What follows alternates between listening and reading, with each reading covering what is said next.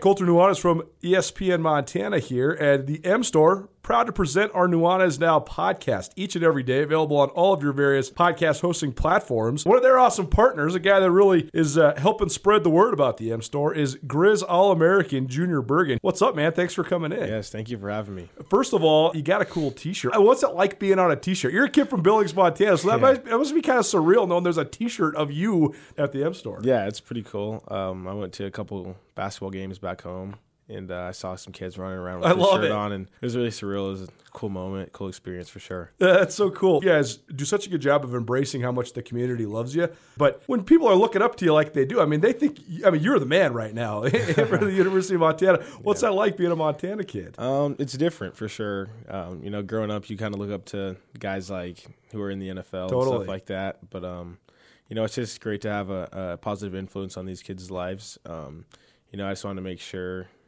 uh, I set the example and lead by example and give them someone to look up to. Go check out the M Store. They're located there at the corner of Higgins and Broadway here in the city of Missoula. And you can also visit anytime online, montanamstore.com. They have all the latest and greatest, a whole bunch of original Grizz gear. And of course, they have Junior Bergen t shirts. Junior Bergen, proud partner with the M Store, as well as us here at uh, ESPN Montana. Thanks for swinging by, man. Yes, sir. Thank you for having me.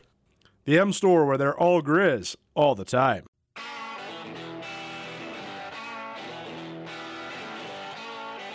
Sportsbet Montana is powered by the Montana Lottery. Join in on the excitement for Sportsbet Montana by betting on your favorite sports and teams both collegially and professionally. There are multiple ways to bet, including in game, which gets you into the action live as the game unfolds, and parlay betting, where you could have a chance to win big. Sportsbet Montana, a secure and interactive way to win while watching your favorite sports. Bets can be placed securely on the mobile app while at an authorized Sportsbet Montana location or by using the Sportsbet Montana kiosk located at approved vendors. Montana bettors have wagered more than $28 million since Sportsbet Montana launched almost a year ago, and in that time, bettors have won more than 25 million. Sportsbet Montana's retail partners have more than $1.7 million in commission. Head on down to your authorized Sportsbet Montana locations and get in on the fun today. Missoula Sports Center. The roller coaster ride continues for the Montana Lady Grizz. Hello, I am Colter Nuanez. What could and likely is the final makeup game of the season for Montana. UM played Idaho for the second time in four games on Monday in Moscow. Thursday, UM beat UI 76-73 in a game that included 21 lead changes and 14 ties. Monday, the Lady Grizz built its lead to as many as 14 points late in the third quarter, only to let it slip away. Idaho rallied all the way back, led by Beyonce Bea's 24-point outburst to post a 70-69 win over Montana, fight 20 points from Carmen Gfeller, 16 points from Abby Anderson, 14 points from Sophia Stiles. The month of February has been tumultuous for Montana. Stiles hit a buzzer beater to beat Weber State a few weeks ago, starting a wild stretch that also included a loss to defending Big Sky champion Idaho State at home, beating upstart Southern Utah in Cedar City in a Monday makeup game, losing on another buzzer beater at Northern Arizona, losing to rebuilding Eastern Washington in another Monday makeup game, beating Idaho and Portland State over the weekend, and falling on the third straight Monday to the Vandals. UM now sits at 9 and 7 in league play, while Idaho is 7 and 8. The Montana State women started their four-game road trip to end the regular season in Portland Monday. Bobcats moved to 13 and 4 and into a tie for first place. Idaho State with an 82-57 win over Portland State. The Vikings are 0 and 15 in Big Sky play. This ESPN Missoula Sports Center is brought to you by Selway Armory.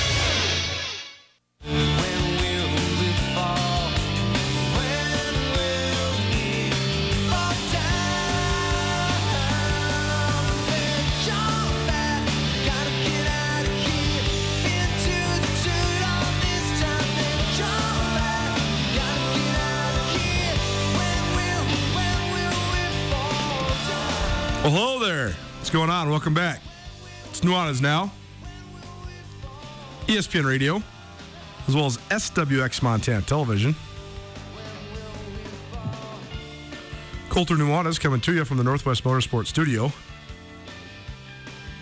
Missed anything in the first hour of the show? We talked some men's basketball in the Big Sky Conference. Heard from Montana State head men's basketball coach Danny Sprinkle. We talked some women's hoops.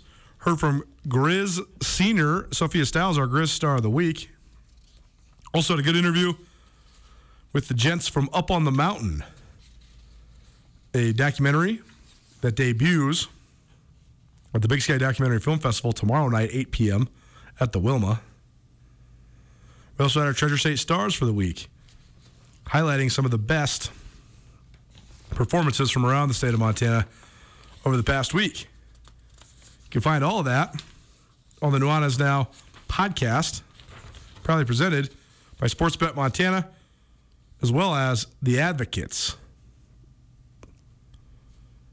Andrew was not here last Tuesday, so we're doing a little uh, NBA extravaganza part two. Austin Tutel is here, kicking it with me last week. And so I'm going to ask you some of the similar questions that he was asking me, or that we were talking about last week, Andrew. But I'm going to start with a different question. The Phoenix Suns went to the NBA Finals for the first time since, I believe, 1991. Certainly the first time in your lifetime that that's happened. And they are now back with not only the best record in the league, but a historically good record. If you win 50 of your first 60 games, you are on a really good pace. And Phoenix right now is closing in on that. They've they're 48 and 10. They're a full six and a half games better than the Warriors for the number one seed, and they have a full 10 wins more than anyone in the East. So my question for you is: Are the Suns overrated, underrated, or properly rated? Because to me, I feel like they're not getting nearly as much love as they should. I think they're underrated. I think not only are they uh, a contender, Colter, I think you can make a really good argument for why they're the contender in the league right now. Why do you think it is that they are underrated? Because their best player is Devin Booker and Chris Paul, you know? Well, so, but why do people not buy into that? That's what the NBA is. Why wouldn't you want those guys? Well, of course, right? I mean, they're great players, but they're sort of So I guess I guess the real question is because I totally agree with what you're what you're getting at here. I don't understand why Devin Booker isn't in the same conversation as some of the other guys that are much bigger superstars than him. I would much rather have Devin Booker than James Harden. really. No, like I don't even think it's close. Eight days a week. James Harden can't win. Devin Booker's already won more in his career than James Harden has will ever win in his career. No doubt. I think there are just a couple things that are specific to those guys um, that are sort of holding the narrative on them down a little bit. Like Devin Booker is sort of. I like that you compared him to James Harden because he's sort of in that James Harden class of like guys who can score and have questions about the other part of their game Sure. he's not an all around, you know, wing game changer like Giannis or like LeBron or like even like a guy like Kawhi Leonard a couple years ago. So I think he, uh, the perception of him suffers a little bit because of that. And as far as Chris Paul goes, I mean, people have seen him lose it in big spots too many times before. Yeah. And whether that's fair or not, There- it, it there- colors people's thinking. Chris Paul. First of all, I think that the the narrative of how poor the Clippers training staff was and how much that contributed to this omnipresence of injury prone players while Chris Paul was there. I think that's a real narrative and an undertold one. I also think though that that team just didn't have the the mental makeup to handle playing in a giant market like LA. But Chris Paul That's on Chris Paul, though, right? He's Oh, the point totally, guard. Totally, but Chris Paul has drug teams that have never had any tradition or history farther than they've ever been before. And uh, I, I guess I don't want to go down my, my my rabbit hole of what I always say, but the the the domination and the never losing uh, in the biggest moments that Michael Jordan was able to etch in his legend is some most people would say is the best thing that ever happened to the NBA. I would say it's the worst thing that ever happened to the NBA because it completely skews our version of greatness.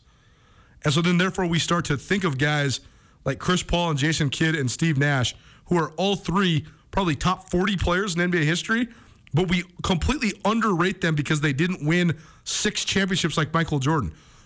I got a news flash for everybody. Half the teams in the NBA have never won a championship. Most of the championship banners are hanging in Boston, LA, or Chicago. And San Antonio's got five of them, and the Warriors got five of them. And go ahead and name me anybody else that has even a couple. That's it. I mean, is there a team in the league that's ever just won one title? I guess the Blazers and the Sonics back right after the ABA NBA merger. But like most teams aren't even in the conversation. So I think it's sort of an unfair rap. But more than anything, though, in the here and now, the Suns played in the finals last year and they have the best record in the league this year. And it seems like they have the best roster construction of any team in the NBA besides the Golden State Warriors. So I guess I just don't understand why they are underrated. Well, and they might have the best coach. And the thing about them, Colter, this year is they are winning those close games. I mean, that's been the most shocking thing about this team. They don't lose close games, man. It's been after seeing them lose to Milwaukee in the finals uh, last year in sort of a couple games that swung with a couple plays here and there. They are finding ways to make those plays that year, whether that's a function of just having been there and done that, or it's a function of you know everybody on the roster just leveling up a little bit because they did. They they brought everybody back. They found themselves in the finals, I think, and we've talked about this probably a year or two ahead of schedule. A lot of people would have said. But then they brought everybody back. They they trusted in it and they they lost sort of a gut wrenching losing four straight to lose the finals. But they, they stayed the course and they brought everybody back and that little bit of continuity, if that's what it is, I mean they're they're winning those games this year. The other thing that sort of drives me crazy about the the NBA news machine is that once we pick a story and tell a story, then we don't want to tell that story anymore. We got to find a new story, which is seems silly, especially if the same story is still a prominent one. You know, we've we've seen this with the MVP voting for the last handful of years. We need a new guy. We need a new and we need to anoint a new guy. About this time of year, usually about sixty games in the regular season, who's going to be the guy? Who's in the MVP conversation? Oh, that guy's won MVPs. He can't be in there. It's kind of the same thing right now with the Milwaukee Bucks, and I guess the Suns are sort of suffering from the same deal. But the Bucks won the title last year. Giannis Antetokounmpo maybe doesn't project himself like the best player in the NBA and or he doesn't self-glorify himself like so many other of his superstar peers in the NBA. Yet, I can't believe that anybody would bet against the Bucks given their roster makeup and the fact that when it comes down to it, I'm not going to bet against Giannis Antetokounmpo until proven otherwise. So I also think it's sort of interesting that the Bucks – are sitting there, and uh, I mean, I know, I know they're fifth in the East, but they're it's kind of like a three way tie right now, and they're only two and a half games back from Miami for the number one spot. Why aren't people talking more about the Bucks? Are they just tired of it? Yeah, and they should be, Colter. They should be talking about it because you know what's happening now, man. Giannis is starting to hit jump shots.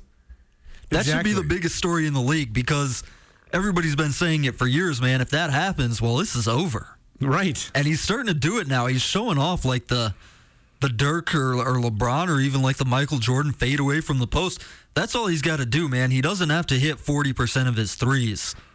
If he's hitting mid range and he can get to his mid range yeah. on the fadeaway or on the pull up, it's over. Yeah, it's true. And the other thing is that we can talk until we're blue in the face about all these regular season games, but the NBA is so much. I mean, it's obviously so much about the postseason, but it comes down to what level can you rise to and sustain during the postseason. So you you can make arguments with me or with anybody of who the best player in the NBA is, and I, I think LeBron James still has at least uh, a little bit of a, of a a little bit of validity to be in that conversation. Kevin Durant certainly is in that conversation. Stephen Curry is absolutely in that conversation with Giannis and Luka Doncic, all that. But when it comes to the playoffs, who can take their game to the highest level and sustain it at the highest level? That was LeBron for so long. I don't know if he has that in him yet, but I'm not, uh, uh, still, I guess I should say, but I'm not willing to bet against the King yet. But I do think that Giannis can take his game to a higher level, that at a more sustainable high level than anybody else in the league. So that's why I think that regardless of where they finish, how they finish, any of that stuff, if it's Giannis versus the field in the playoffs, I'm taking Giannis at this exact moment in his career. Well, but that answers your question of why nobody's talking about them, right? Because I think a lot of people think that same way after, especially after what he showed last year in the playoffs. They know he's going to be there at the end of the season. They know the Bucks are going to be there at the end of the season. So there's not really much to say about them right now. I mean, that everybody they have the benefit of the doubt now, Colter, because of what they did in the playoffs last year. After after failing in the playoffs a couple times during Giannis's MVP seasons, but after what they did last year, they have the benefit of the doubt now that they're going to be able to flip the switch, which is rare for that. I mean, we saw people talking about the Warriors being able to do that or LeBron being able to do that all the time in the playoffs. But until you've proven that you can, you're not going to get that benefit of the doubt. But they have that now. And that's why, I mean, there's no point in talking about them in the regular season. They're going to be there when it matters. Nuanez Now, ESPN Radio, as well as SWX Montana Television, talking NBA here with my guy in the back, Andrew Houghton, our producer here at ESPN. All right, I got an open ended question for you. Who's the biggest surprise in the NBA to you? It doesn't have to necessarily be a, su- a surprise success. Just who's the biggest surprise? Who is different than you thought that they were going to be? What, a player? Uh, no, as a team. As excuse me, as a team. Memphis Grizzlies. Yeah, but you get. I, I guess the optimistic followers would say that you you would hope that Ja Morant would make a jump like he did. Well, look, man, I know he can. I know he can jump out of the building, but I don't think anybody saw a jump in his level Sure. this much. I mean, I think we we thought we thought this could have been a ceiling. Nobody would have projected that he would be there, you know, two three years into his NBA career. Is he? Is Ja Morant the most untradeable asset in the league? No, Is Luka Doncic the most untraded asset in the league? Probably Giannis is still the most yeah, I mean, Giannis is still only like what twenty six. I think he's just turned 27. Yeah. Yeah, I would still say. Well, how old is Luka Doncic? Like 12. Luka has been, been in the league for like half a dozen years already, and he's still 22. Is Luka Doncic? So he's been yes his fifth season in the NBA, and he's 22 years old. So, um, that's a good one. Trae Young's got to be up there too. Uh, just in terms of guys, especially with their fits for their specific franchises too, because I just think that he's such a good fit in Atlanta too. Definitely. I mean, he's got that team. I mean, we saw this in the playoffs last year. They're just not scared of anybody, and it's because he's not scared of anybody. Uh, I guess if we're talking about that list, man, how about a couple guys from this rookie class? Tell me more about the rookies because I've been just now getting in the NBA. Who, uh, Cade Cunningham, who I got one. to I got to watch last year against Oregon State in the second round of the NCAA tournament, and was incredibly impressed with his pace and his discipline. But he's even taking it up a notch. He was the MVP of the of the uh, rookie All Star game, right? I didn't watch it. I have no idea. But I he- saw- he's, the, he's the real deal for sure. And Yeah. the, the Pistons are still horrible. So with him, you're just looking for, uh, man, They're like beyond horrible, right? Don't they have the worst record in the league? Magic or a game worse. But Oh, yeah, man. they're right there. Okay. Um, he's the real deal, though, and that's what you're looking for when it's a rookie on a bad team. It's just like, can they handle themselves? Can they deal with the speed of the game? Are they getting better as the season goes on as they pick stuff up? But yeah, I remember talking about this draft was one of the first things that we did when I came back here. One of the first Right. episodes I was on Nuanez now. What about Evan Mobley, man?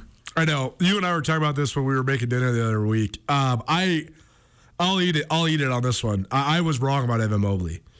Uh, I was fully wrong. I, I watched him against the Grizz in the first game of the season last year when Montana played at USC, and then I watched him again when they played Kansas in the NCAA tournament. That was actually the very last of the 14 games that Riley Corcoran and I were able to go to, and. uh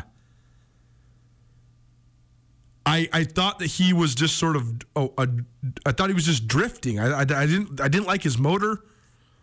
I, I didn't think he was that tough. I also I guess I didn't realize how skilled he was.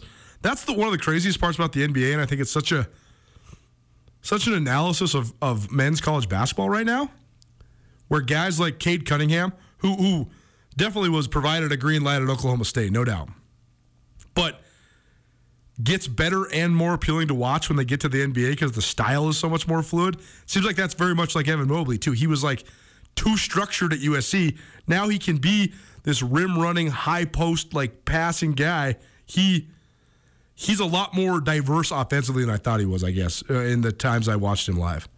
Yeah, I mean that was there. That was sort of the knock on him coming out of, of college was whether he would be able to, to score enough. I mean, everybody saw that he had the pieces in place. I mean, people were talking about that he was a good passer, and people were talking about that he had the potential to be the anchor of a really good NBA defense.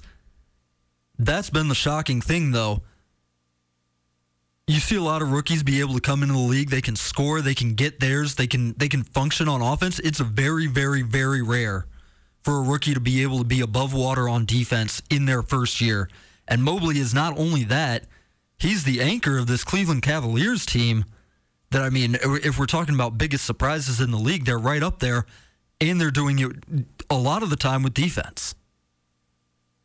ESPN Radio, as well as SWX Montana Television. You're listening to Nuanez now.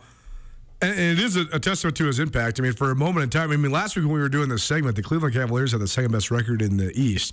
They're two and a half games out of the top spot right now in sort of a three way tie with uh, the 76ers and the Bucks. Um, at 35 and 23 roughly i guess the bucks are 36 and 24 but i'm looking at it right now colter and I, did, I knew they were good i didn't know that this was true best defense in the league in terms of points per game allowed Did you see the ridiculous argue? I mean, so many things on Twitter are ridiculous, but the ridiculous argument over Jarrett Allen's outfit. Like at the All Star game, No. Jarrett, Jarrett Allen wore like I don't know what like we I don't know just it looked like a normal outfit to me. It was like a, a hoodie with some buttons and some like blue khaki style pants, like blue slacks and, and like some boat shoes. and people were like clowning on him They were like, clowning on him because I, I thought it was so ironic because he didn't look like a clown like so many of these guys look like all the time. For sure. and that's why people were clowning on him. Like, bro, get some swag. Like, what is this outfit? It's like this looks like a normal outfit to me. just like something that a normal person would wear exactly. It's sorry, it's not crazy tie dye shirt or- whatever Russell Westbrook has been wearing. oh man, the irony of the fact that they get the NBA instilled a dress code so that uh, so Allen Iverson couldn't wear his headband and and chains around as much anymore, and it just made it so that guys have the most flamboyant and hilarious style. It is fun to to sort of watch those guys as they come and go from games. Is there any other storylines that that really stick out to you? What, what's your take on the Ben Simmons um, James Harden trade? Who who won that trade? everybody You think so? Every single person involved in that trade won that trade. Uh, really surprising, but I'm, I'm glad it happened. I mean, you talk about the 76ers got an, an all star has the potential to be one of the best five or 10 best players in the league in return for a guy who wasn't playing for them. Like, we can talk about how badly this situation went Right. in Philadelphia and also in Brooklyn with James Harden and like how that could have been avoided and maybe that would have worked out better for all parties. By the time we got to the point where the situation was what it was going into the trade deadline, this was the best that they could have done because Ben Simmons wasn't going to play for Philadelphia. right. It was becoming obvious that James Harden was checked out in Brooklyn and he wasn't and now maybe you say if you get to the playoffs is James Harden really going to loaf through the playoffs when he's playing with Kevin Durant and they've got a chance to make a run at it? Maybe maybe not but I think he was making it obvious that his his heart and his head wasn't really in it anymore. And so you had these two teams that um were sort of backed up against a wall and I think they both did the best that they can. And of course for the players if you don't want to be there not only did you get out, but you got out to another team that's still going to be a contender. You didn't have to go to Houston. You didn't have to go to Orlando or Detroit or somewhere. Well, I think James Harden wanted to go back to Houston, but that was for a bunch of reasons that have nothing to do with basketball. yeah, that was a bunch of like off court reasons. well, yeah, I mean, he has like a sixty million dollar ranch there, so that helps. Living Kanye style, off the grid. But uh, no, you're right. Everybody does sort of win in that. Um, a couple more for you. Nuanez now, ESPN Radio. The Lakers right now are about a game out of the, the eighth spot. They're trailing the Clippers. Meanwhile, LeBron's trying to win the scoring title. it's going to be hilarious when LeBron James wins the, wins the scoring title at uh, the ripe old age of, of 37. But where are we at with the Lakers? I, I know that they're not a title contender. Although I actually wouldn't put, if I handicap the entire field, I wouldn't put them nearly as far down as they are right now. Like they're not like the 17th best team in the NBA. In the playoffs, I think that they could actually make a little bit of a run and maybe wreck the bracket if they can get in. But where are we at with the Lakers? Because I just can't imagine that even with sort of the, the failings of this year and, and uh, the failed experiment that has been the Russell Westbrook edition, I still can't see the King not making the playoffs. No, well, of course it helps that, you know, 10 teams are going to make the playoffs, Colter, this year because the play in tournament, and that's where they are right now, ninth in the West. It's hard to for, it's hard to forget about the Lakers as much as you want to. This is a team that does not they don't play pretty basketball. Their pieces don't fit together at all. A large part of that is due to Russell Westbrook, but it's also due to the guys that they sort of Yep. jettisoned in order to get Russell Westbrook on the team. Yep. I mean, they've got this undrafted kid from Oklahoma, Austin Reaves, who I had never heard of in college. Never. He's suddenly like their third or fourth most important player because he can shoot, so that adds a little bit of spacing to them. But you never, ever, ever get to completely forget about the Lakers. I think I've watched more of the Lakers when I come home and flip on the game on TNT or whatever's of on course, yeah. the ESPN game.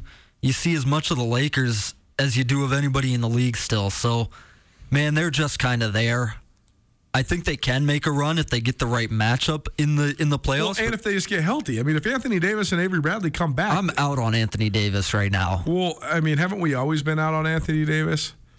Has there ever been a more Well, I, when I he was was, when this- he was in New Orleans and they were the eighth seed and they took the Warriors. I mean, they like Yeah. beat the Warriors one game in the first round. I was in on Anthony Davis. I, I was thinking about That was this. like six years ago, though. I was thinking about this the other night when uh, the NBA All Star Game was happening because it's, it's the NBA's 75th anniversary, and they released the 75 greatest players in NBA history, and Anthony Davis was on there.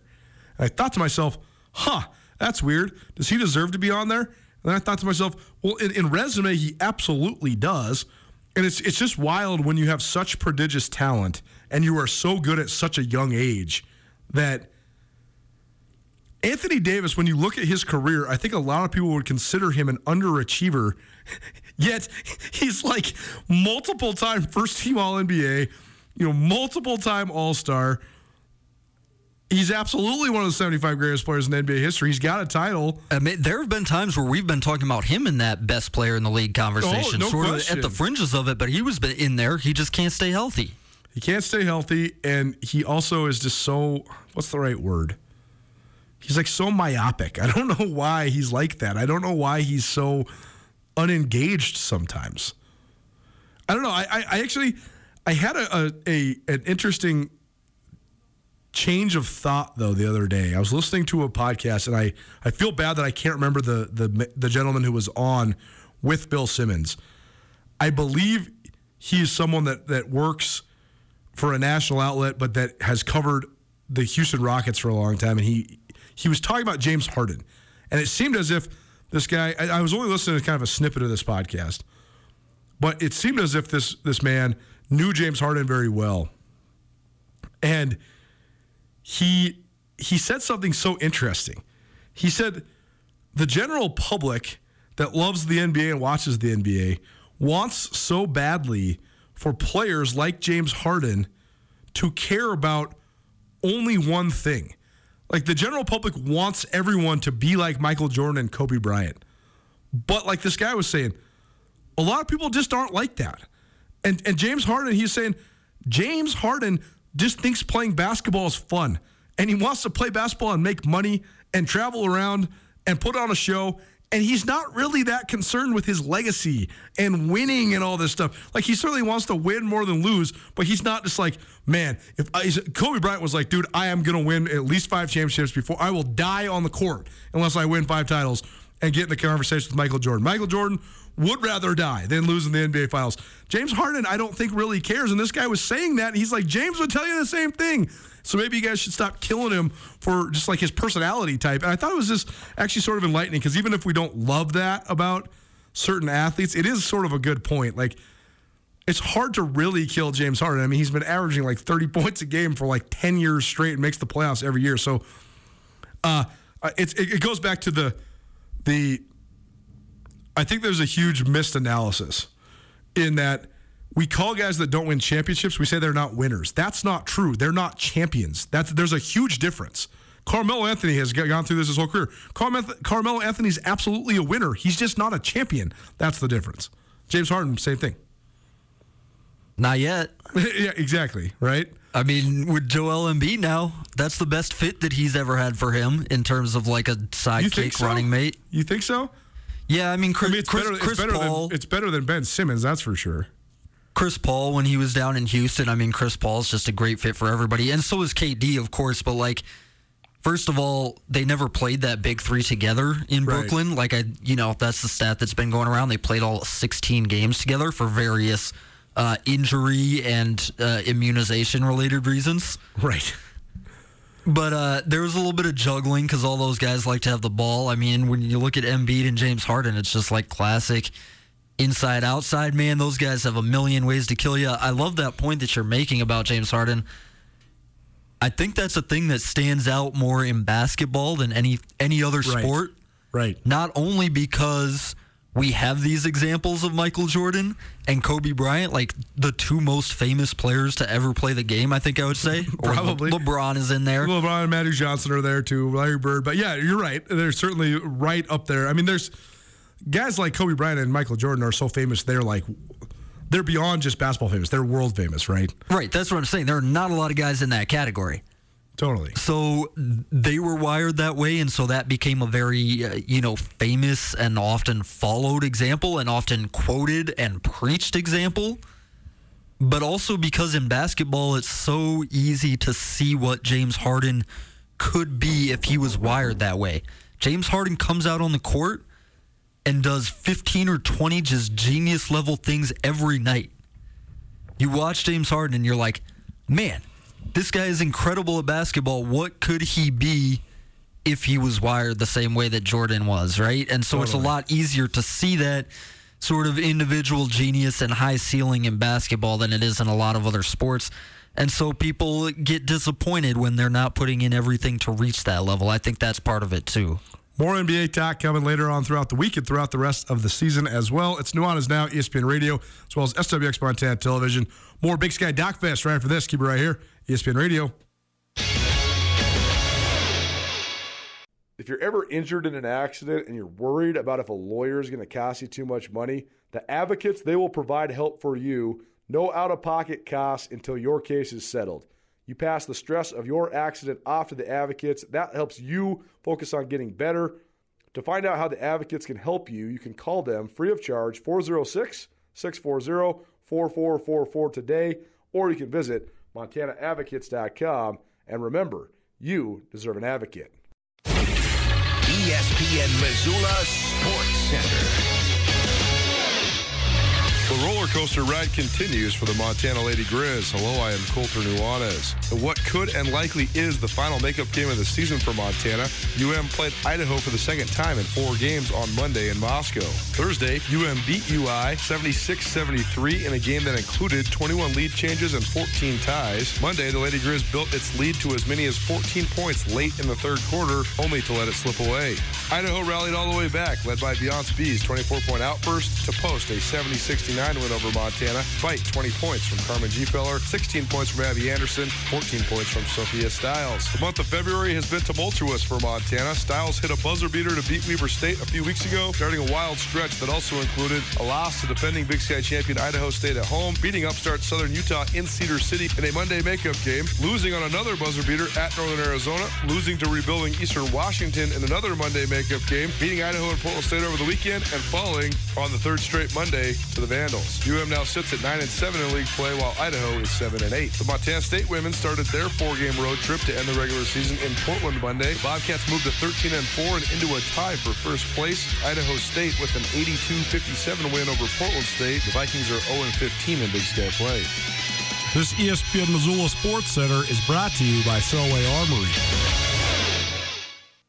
The hot, hot music, the hot music, the hot, hot music, the hot music, the one, two, one, two, one, two. How we usually start. Once again, it's the thought, the Dalai Lama of the mic, the Prime Minister thought. This directed to whoever and listen it rains. Yo, the whole state of things in the world about to change. Black rain falling from the sky looks strange. The ghetto red hot. We stepping on flame. What up, Montana? Welcome in. Nuanez Now, E ESPN Radio. Thanks so much for kicking it with us here on a Tuesday. Hope you're staying warm out there. Like one of my old ball coaches used to say, No such thing as bad weather, just dumb people that don't wear the right clothes. If you're going to go out in Missoula, go see some films. Our Big Sky Documentary Film Festival interview series rolls on here on ESPN Radio. It's my favorite time of year in Missoula. I know that's crazy to say. I love football season. I love all that, but I love when the Doc Fest is rolling because you get to meet so many interesting people from all over the place. And some of these films are so awesome. I'm very excited to go check out the one that will debut tomorrow night, 5:30 at the Wilma. It's called Out of the Muck.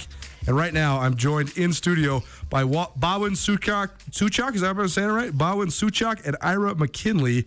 Guys, what's up? Thanks so much for being here let's first of all just start with the broad premise of this film. It's uh, a film all about football, so that should be uh, it should be a big hit here in Montana. Because as I'm sure you guys have learned pretty rapidly, being in Missoula, football is the biggest ticket in town here. Uh, the college teams in Montana are like pro teams everywhere else because we don't have any pro teams, so people love football.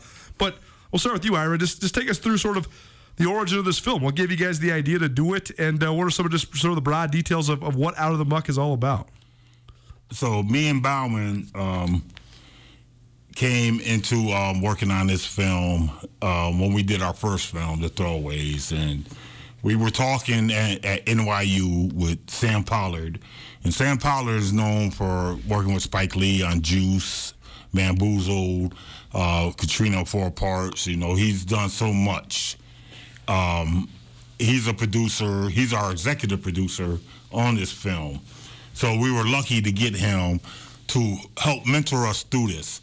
The film is about me going back um, after 35 years of not being to my family's hometown, to the place where my mother and father met, and then they moved us up to New York. And the place is known for producing NFL players. Right. So since 1985, there's been, I, I would say, at least 90 players that came from this area Unbelievable. from Anquan Boldin to Super Bowl MVP Santonio Holmes, Hall of Famer Ricky Jackson.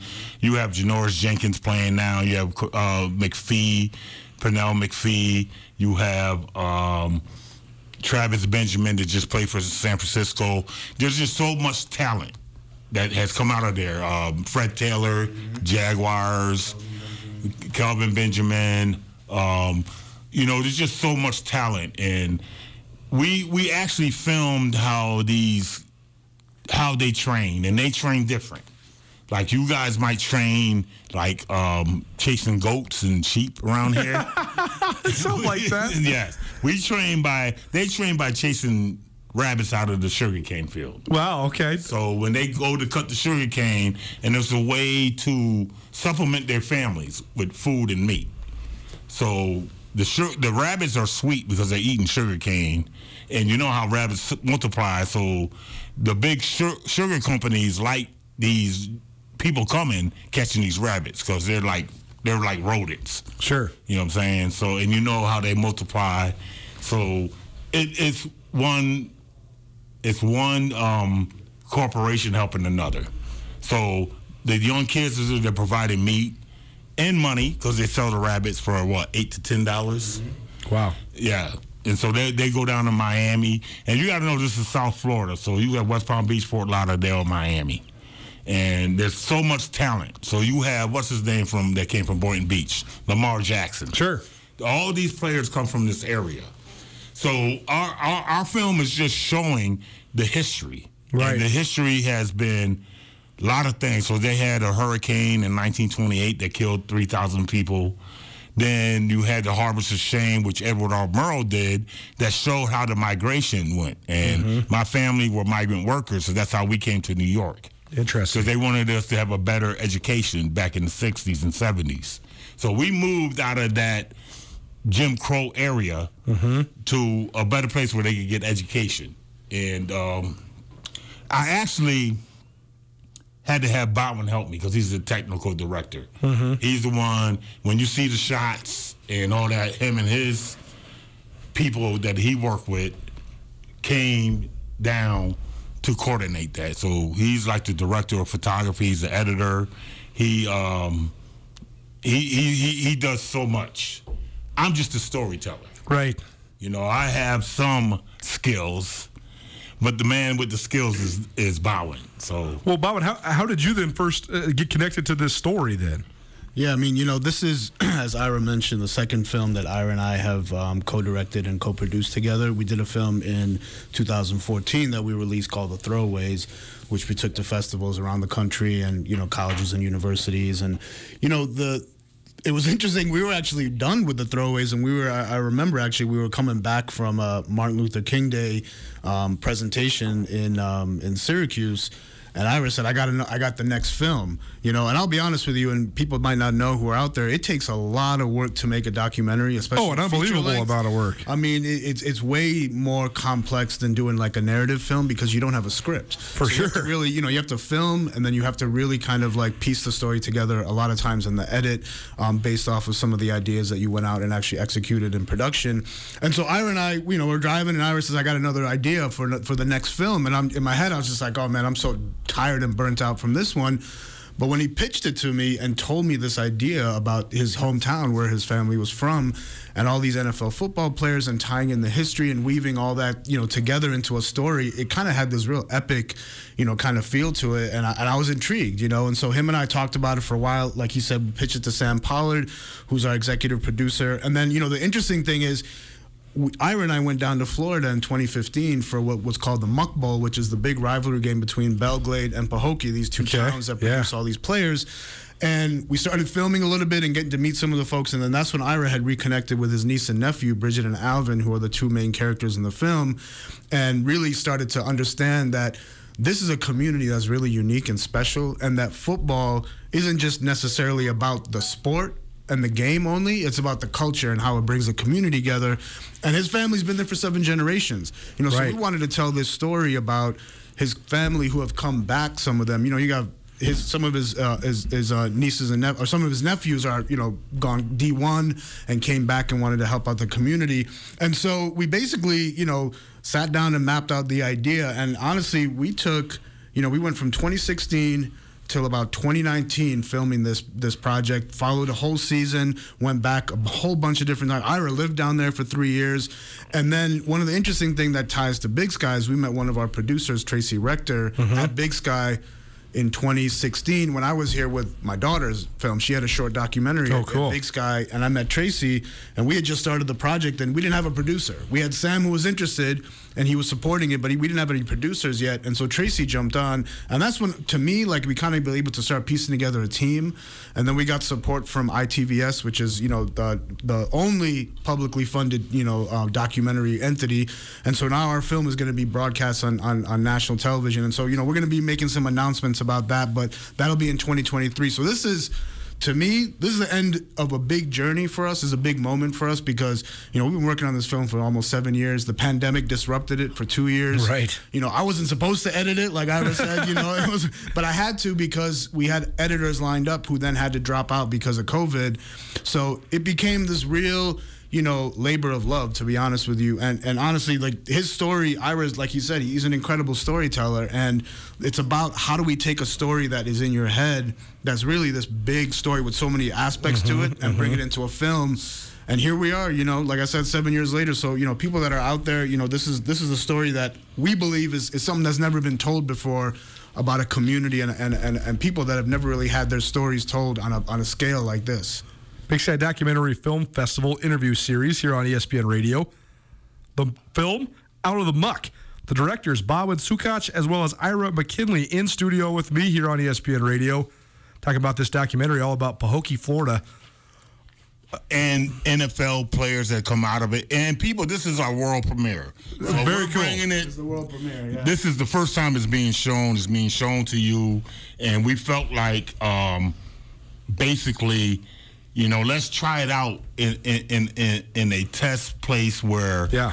It's big on football, but they may not seen this side. It's a different Right, culture. right. Where the way you guys play and the way you practice is different. Totally. The way that they do it down in South Florida. Well, that's something I'm so interested in is that dynamic, right? Because you mentioned the the fact that your family, a lot of it came from migrant workers, sharecroppers, things like that. And then there's also the element of this community get impacted by natural disasters frequently, right? So it seems as if football is sort of this tie that binds, right? The thing that brings people together. Yes. It's very similar to Montana in a completely different way, right? Like here, it's the cold weather, the isolation, all that, but also it's sort of our coming of age ceremony for young men, right? Yes. And I think that that's what makes football so so powerful across cultures, right? But I mean, that, it seems like that's a huge influence, right? Sort of the, it's a team. It's a team sport. Right. Now, you, uh, um, what is the players here? Is um, um, Montana University? University of Montana and Montana State University. Okay. Yep. So, um, you guys want to challenge these South Florida boys and see if you guys can, you know, see if you guys can, y'all, you know, step up? Because yo, I'm gonna tell you, there was this team, and we when we filmed. We filmed, uh, and my nephew was the defensive coordinator, and they were a high school team. So the the, the films, the stuff that you're seeing, is all high school. But you'll see how the community comes together, and they packed, and it was an undefeated season. So they went 17 and what was it like 12 and 0 or something like that? I think there's 14 and 14 0. championship. Yeah. You know, and so they went to the state championship. They won it. We followed that whole season, and you know, just to see the support. Yeah. And it's a small town like this, mm-hmm. and everybody supports the team. So that's the big thing. It's like Friday Night Lights. Right. You know what I'm saying? So everybody comes dressed up. I mean, it- it's like a fashion show when you see, like, you're like, oh, so you, you know, dressed up and dialed up just to come to the game. You know what I'm saying? But that's where the community comes together. Yeah, and you know, I'll, I'll just add that you know there was a game that that we filmed the first game of the season. They called it the Battle of the Champions, and it was basically a, a state championship team from No- New uh, New Jersey came down to Pahokee, and it was essentially a challenge. Uh, everybody had all the money on the New Jersey team because the year before, and they had a lot of returning seniors. The year before, they won the state championship, played in the Meadowlands and everything, and so mm-hmm. they were coming down, trash talking on social oh, media about Pahokee, all these kids, these, these country boys, and all this. Yeah, yeah. And you should have seen. I mean, we, it was it was actually our first game filming, so I was even exhausted because you're talking about 90 degree temperatures. It's September in Florida. Nat, you know, oh my God, the humidity. Yes. So guys are passing out on the field. New you know, the New Jersey guys, and you know, the Pahokee kids. Right, the right. Pahokee kids are laughing at him. You know, and they ended up blowing them out, and that was the beginning of that season. Hydrate. But the thing that was so crazy is it's so big that at that game, actually, that first game, you had ESPN there. You Yeah, have yeah. networks and, and SB, SB Nation. SB Nation because Yes. every on both sides of the field, on both sides of the, you know, you got divi- guys who are going Division One. So this is like kind of like everyone gets to scout, you know, some of the top players in the country in these games, and I think that's the kind of thing that's really interesting about this community is it's a very small town, about seven thousand, but they say that from this region. The most per capita of any region in the country, Right. They produce NFL football players, and and what's happening now that you know if you want to talk about this a little bit is some of these players are coming back to the community Sure. to invest and to build up the community after they've gone out and been successful. So sort of revitalizing the tradition, right? Exactly. So we want we want to because uh, Pahokee looks like a third world country. I, I'm not I'm not gonna lie about it. And U.S. Sugar is the biggest, you know, corporation there, Totally. a billion dollar industry. Yes. But you have million dollar NFL players that want to come back and build. Right. So we want to use this film to you know support with them. So we're working with some of these players. We're in we're in um we're trying to coordinate with them and they have what is it called Muck City uh City project. Muck City Project where they're trying to the Belle Glade area and the Pahokee area, the Clewiston, and they're trying to build the backup without using corporation money or government money. So we wanted to become self-sustaining and have resources. You know, Bhawin has a youth effect, so Bhawin teaches youth how to film from 14 to 24. Mm-hmm, mm-hmm. So he wants to bring that project there. So we're, we're, we're saying let's give them resources to grow. Yeah. You know, because there's nothing there. You know, let's give them resources to grow, but let's let's let it come from the people to have the, let them have self pride. So that's the goal of the film, to show you the history and to show you the cause and effect, but also come up with the solution. Like I'm gonna, I'm gonna give y'all a shout out again, the University of Montana. If you guys wanna, um, we can arrange it. I don't think anybody wants to uh, mess around with any Florida guys. I, I, think we need to have more like a Texas versus Florida bowl because that's what I've always heard is it's Texas versus Florida, right? Where all the high school football players come. Well, guys, I wish we had more time, but this has been great. Thank you so much for swinging by. Again, the film is Out of the Muck, which raids into the uh, the rich soil of Pahokee, Florida, a rural town in Florida, and uh, one of the great producers per capita of any place in America and in the world of NFL talent. You can go check out this film 5:30 tomorrow evening at the Roxy, excuse me, at the Wilma. Uh, 5:30 again tomorrow at the Wilma. You can also stream it on the Big Sky Documentary Film Festival website as well. Guys, this was great. Thanks so much for coming in. Before you leave, I just want to say if you guys want to do like a research on it, go to YouTube and look up SB Nation Muck City. Oh, very good. Okay, and, and, that that will show you, but it's a different story from what we're doing. Very much, very much appreciated. Thank you so much for that. Right, Thank you. You can go check that out tomorrow, and there's all sorts of other great films rolling as well. So go get yourself that all access pass. Go see some documentaries this week. I. Next movement. Gotta love it. Nuanez Now, ESPN Radio, as well as SWX Montana Television. Take you home here on a Tuesday. Back after this. Sportsbet Montana is powered by the Montana Lottery. Join in on the excitement for Sportsbet Montana by betting on your favorite sports and teams both collegially and professionally. There are multiple ways to bet, including in game, which gets you into the action live as the game unfolds, and parlay betting, where you could have a chance to win big. Sportsbet Montana, is a secure and interactive way to win while watching your favorite sports. Bets can be placed securely on the mobile app while at an authorized Sportsbet Montana location or by using the Sportsbet Montana kiosk located at approved vendors. Montana bettors have wagered more than $28 million since Sportsbet Montana launched almost a year ago, and in that time, bettors have won more than $25 million. Sportsbet Montana's retail partners have more than $1.7 million in commission. Head on down to your authorized Sportsbet Montana locations and get in on the fun today. It's Nuanez now on 102.9 ESPN Missoula. Watch the show statewide on SWX Montana Television. into the realm, you're bound to get caught. From this worldly life, you'll soon depart. Step into the realm, you're bound to get caught. From this worldly life, you'll soon depart. Step into the realm, you're bound to get caught. From this What up, Montana? Happy Tuesday. Thanks so much for kicking it with us here on your Tuesday. We're up against it. Don't have much time. If you've missed anything in today's show, you can find all of it on the Nuanez Now podcast, proudly presented by Sportsbet Montana as well as the Advocates. You can also find all of our Big Sky Documentary Film Festival interviews on a separate podcast feed. Just search Big Sky Documentary Film Festival or Big Sky Doc Fest, various podcast hosting apps, and they'll be all, all over that as well. Tomorrow, back at it. Our 10th anniversary of ESPN Radio here in Missoula continues.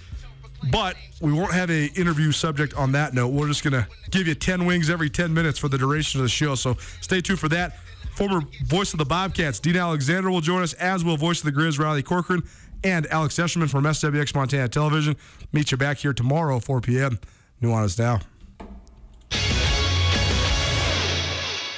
The Advocates can help you if you've been injured in an automobile, motorcycle, pedestrian, or even a dog bite accident. For additional information on other types of cases that the Advocates handle, you can always visit montanaadvocates.com. You can chat with an experienced attorney with no upfront out of pocket expense. Visit online or call 406 640 4444 today, or you can visit montanaadvocates.com. And remember, you deserve an advocate.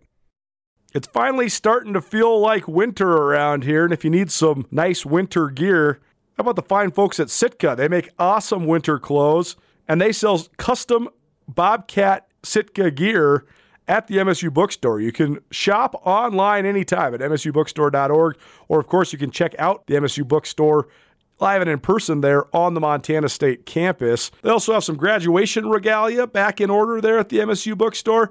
They have an awesome American Indian Council selection as well. Visit on campus anytime you need blue and gold, or visit online anytime, anywhere. MSUbookstore.org. MSU Bookstore, your best place for blue and gold on game day or any other day, located there on the Montana State campus.